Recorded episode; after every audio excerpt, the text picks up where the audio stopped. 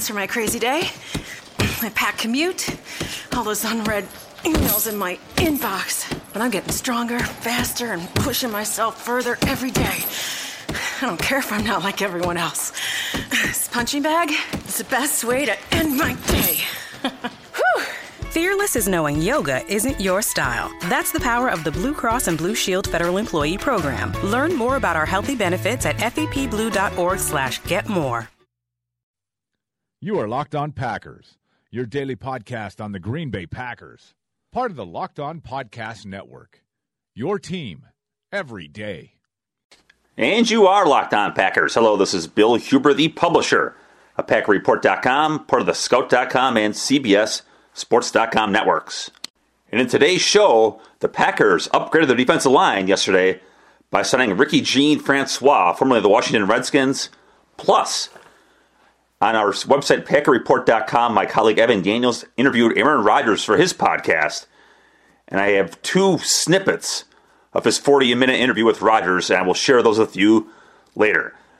But before we get into those things, I'd like to remind you to check out the rest of the Locked On Podcast Network, which includes Locked On NFL Draft, Locked On NFL, and Locked On Fantasy. And of course, go over to my website, PackerReport.com. Got a story about Francois. I got a story about who's the Packers general manager and who's he, why is he signing all these guys. And a little bit later today, I will post the last part of my series of replacing the Packers key free agents, and I've got six possibilities to replace the departed duo of Julius Peppers and Datone Jones. Leading off, Ted Thompson strikes again in free agency. This is unbelievable. You know, I did the the story over at Packer Report last night. In the last four off or the previous four off seasons combined, Thompson had signed four free agents who had started a game. So I'm not including guys like Kyle Sabetic in that mix. So four guys who had started a game. He signed four this offseason alone. Who's taken our Ted Thompson and replaced him with this imposter? Ricky Jean Francois being number four on the list, following in the footsteps of Martellus Bennett and Lance Kendricks, the tight ends, and cornerback Davon House. Jean Francois gets a one year deal worth $3 million, according to ESPN.com's Adam Schefter. A key move here on two fronts. First and foremost, they got they had to replace Mike Pennel, who was suspended twice last year and ultimately released before the Dallas playoff game. And number two, they have to replace Guion for the first quarter of the season after he got suspended for performance enhancing drugs. So without Guion, the Packers' defensive line uh, before the Jean Francois move was Mike Daniels, last year's draft picks Kenny Clark and Dean Lowry, Christian Ringo, a sixth round pick in 2015 who's barely played, and Brian Price, undrafted rookie in 2016, who played, I think, 10 snaps last year in the first week or two. They got put on uh, the practice squad for the rest of the year. So, not a lot of experience there. Um, so, you need to replace A, you need to replace Guion, the player, and B, you just you, need, you needed a someone who's actually got some experience. So Jean Francois fits the bills on both those regards. A good solid signing here for $3 million a year. 6'3, 313. Last year for the Redskins, 32 tackles, one and a half sacks, two and a half stuffs. Remember, a stuff is a tackle at or behind the line versus the run. Not a pass rusher, but he gives you more than Guion's going to give you. Um, last year, he had one and a half sacks, but he also had six quarterback hurries, according to stats. And in 2015, he had seven quarterback hurries. So if you take the last two years of pass rushing, Jean Francois, three and a half sacks and 13 hurries. Guion's last two years, zero sacks. That's as many as you had, by the way. So Guion, zero sacks, seven and a half hurries. So again, I'm not pushing this as you're getting a two-way player, but you are getting more. If you got Jean Francois playing, at least you got a chance to maybe get some push on the quarterback, a, a clean up sack or two. Again, last two and a half years, three and a half sacks, 13 hurries versus no sacks and seven and a half hurries. So you, you, you've gotten a better player pass rush wise, and certainly a steady run player. Guy maybe a bit better there, but I will say if, if you go to the NFL's, well, you can't go there. The NFL has a media stats site that I like to check out, and they have something called net yards against average. And they in that stat, like for Jean Francois, the Redskins defense gave up um, basically one third of a yard less per carry when he was on the field versus when he was off the field.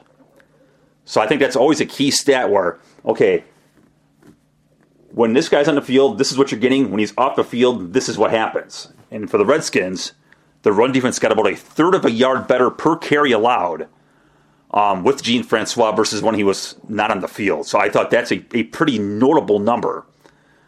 Um, Guion was plus a third, so opponents actually averaged more per carry with Guion in the game. So you, have got a, a solid run defender. You got a guy who can at least give you a, a little bit of a push in the pocket. Maybe more importantly than all that, though, you got a guy who's played. In his last seven years, he's played all 16 games six times.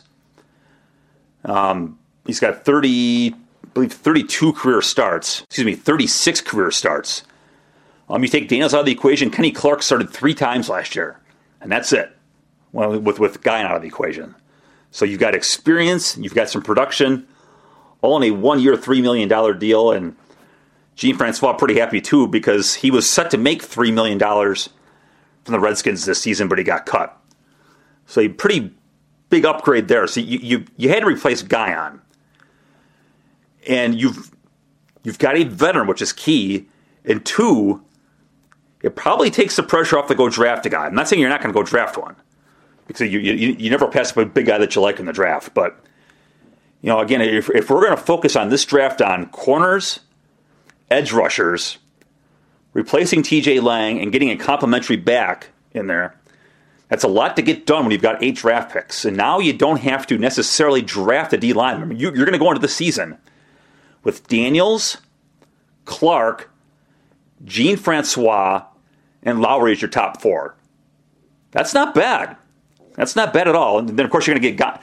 And so you probably get by for the first quarter of a season with Ringo or Price as that number five guy so remember, you get Guion back after that fourth game, and now that's your five man rotation. But you don't need six. So at that point, to me, six seems to be overkill. Um, so I would, I, mean, I would assume unless they plan on cutting Guion, which I don't think they're going to do, because as my colleague Rob Demovsky reported a few weeks ago, the Packers reworked Guion's contract.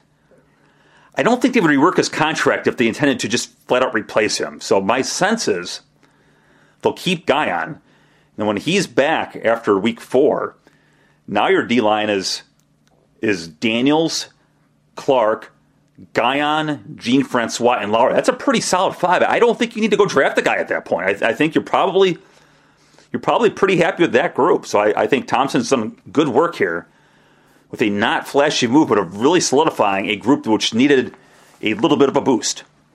Is democracy in danger or decline? Condoleezza Rice, William Galston, and Carlos Gutierrez and others take on this question in the fall edition of The Catalyst, a journal of ideas from the Bush Institute. Surveys show Americans place less trust in institutions like the media and business. Others contend America has faced far more challenging periods and emerged strong. Leading policymakers, Bush Institute experts, and respected journalists take on this debate. Read about it at bushcenter.org/catalyst. Catalyst.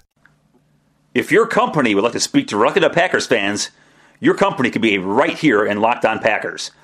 Sponsor Locked On Packers, and your company will reach a passionate 98% male audience that is 78% between the ages of 18 to 44 and 75 from 25 to 54. And recent studies have shown that podcast listeners are 65% more likely to interact with sponsors than other forms of media. Get your company great exposure right here on Locked On Packers. Our rates are very reasonable and based solely on the numbers of listeners, so you get your value.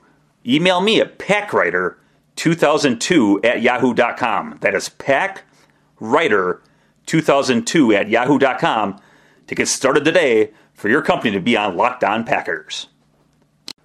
All right, my colleague Evan Daniels who is Scouts um, head scout for college basketball recruiting, caught up with Packers quarterback and college basketball junkie Aaron Rodgers for his podcast.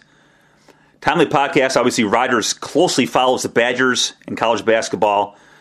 So I've been talked Badgers, Final Four, along with Rodgers' path to the NFL, including how getting overlooked in high school helped to motivate him to be the player that he is today.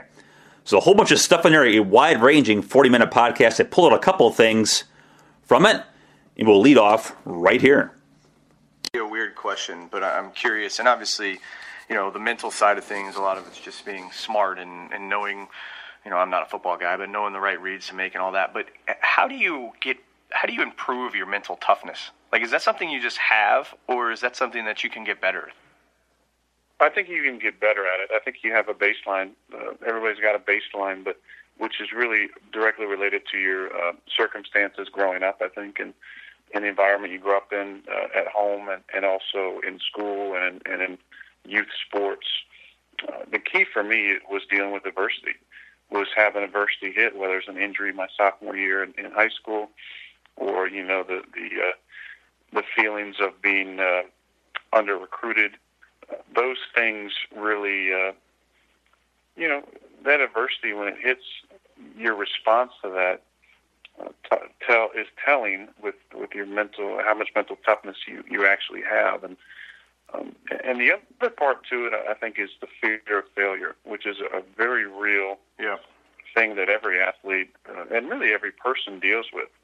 Um, you know, I think that it's not, it's not something to shy away from. I think it's something you really have to embrace uh, you have to embrace that every time you go out there, you may experience failure. And your response to that speaks to your character. And I've always tried to embrace that fear as a challenge to myself to be great um, and not have to experience that failure. And that's always worked for me. So it's really embracing that fear and then rising above it and channeling it to a, to a positive. Now I know you're in the off season. You're out in California working out. I guess since you were younger, how much has your off season training? And then toward the end of the podcast, Daniels asked Rodgers about Randall Cobb and the upcoming season. I love Randall, man. He's he's been such a great player for us. The key for him is is uh, staying healthy. Some of that is on him, but a lot of that's not. A lot of that's uh, hits you just can't avoid, and and things that come up throughout the year. But Randall takes care of his body so well, and he's he's such a great player, a great teammate. He has a great focus. Um, you know, he's been a really big part of our success. Last year, not having him out there for a few games really uh, was tough on us. You know, we had Geronimo Allison step up and, and play some good time for us, but you know, we got to the playoffs. We got a healthy Randall back, and what happened? He catches a hail mary, and he catches two other touchdowns, and he was a big part of our success and our ability to move on and get to the NFC Championship. So he's a he's a vital part of our success.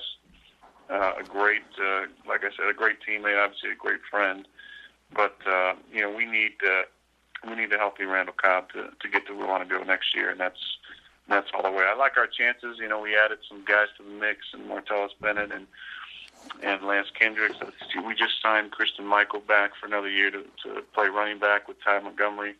Uh, we signed Davon House who've been with us for four or five years as a corner. We probably need a couple more pieces on defense before the season starts, but but uh, we're going to be really tough to stop on offense. Um, Mike has a great system there. It's ever evolving and changing, and uh, I put my stamp on it uh, once we get it uh, down on paper. And uh, it's exciting, man. Green Bay Packer fans should be really excited about this season and and the possibilities and, and just the sustain, sustained success that we've had there. Eight straight years in the playoffs is phenomenal.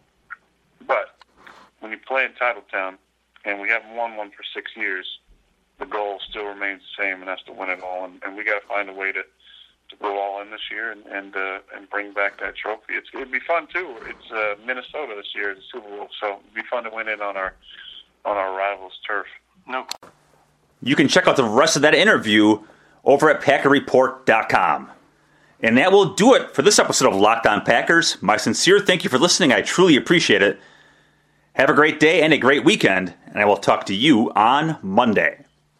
Is democracy in danger or decline? Condoleezza Rice, William Galston, and Carlos Gutierrez and others take on this question in the fall edition of The Catalyst, a journal of ideas from the Bush Institute. Surveys show Americans place less trust in institutions like the media and business. Others contend America has faced far more challenging periods and emerged strong. Leading policymakers, Bush Institute experts, and respected journalists take on this debate. Read about it at bushcenter.org slash catalyst.